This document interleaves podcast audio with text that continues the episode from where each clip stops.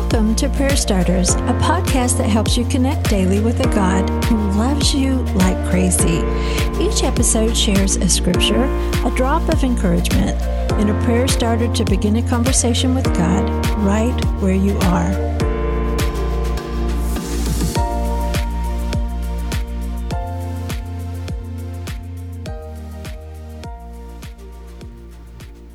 For the Lord is the Spirit, and wherever the Spirit of the Lord is, there is freedom. 2 Corinthians 3:17.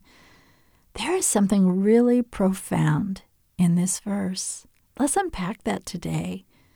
Bondage and oppression was opposed from the moment Jesus began his ministry here on earth. He came to reveal what freedom truly looked like. He came to liberate from religion that appeared holy from the outside in, but left you feeling hollow on the inside. He offered faith that was Spirit-led, Spirit-lived, because wherever the Spirit of the Lord is, and that's right on the inside of us, we have freedom. Today's prayer starter, Jesus. It's so easy to get tangled up in rules and tradition.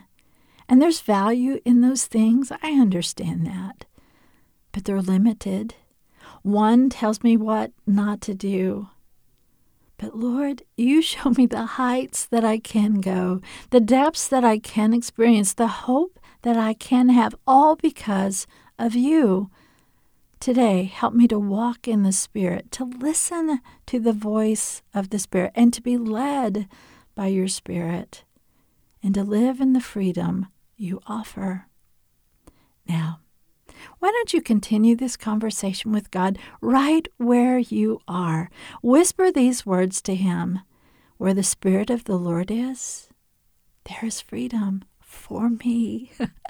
Ask Him to show you where He longs to set you free, and say yes.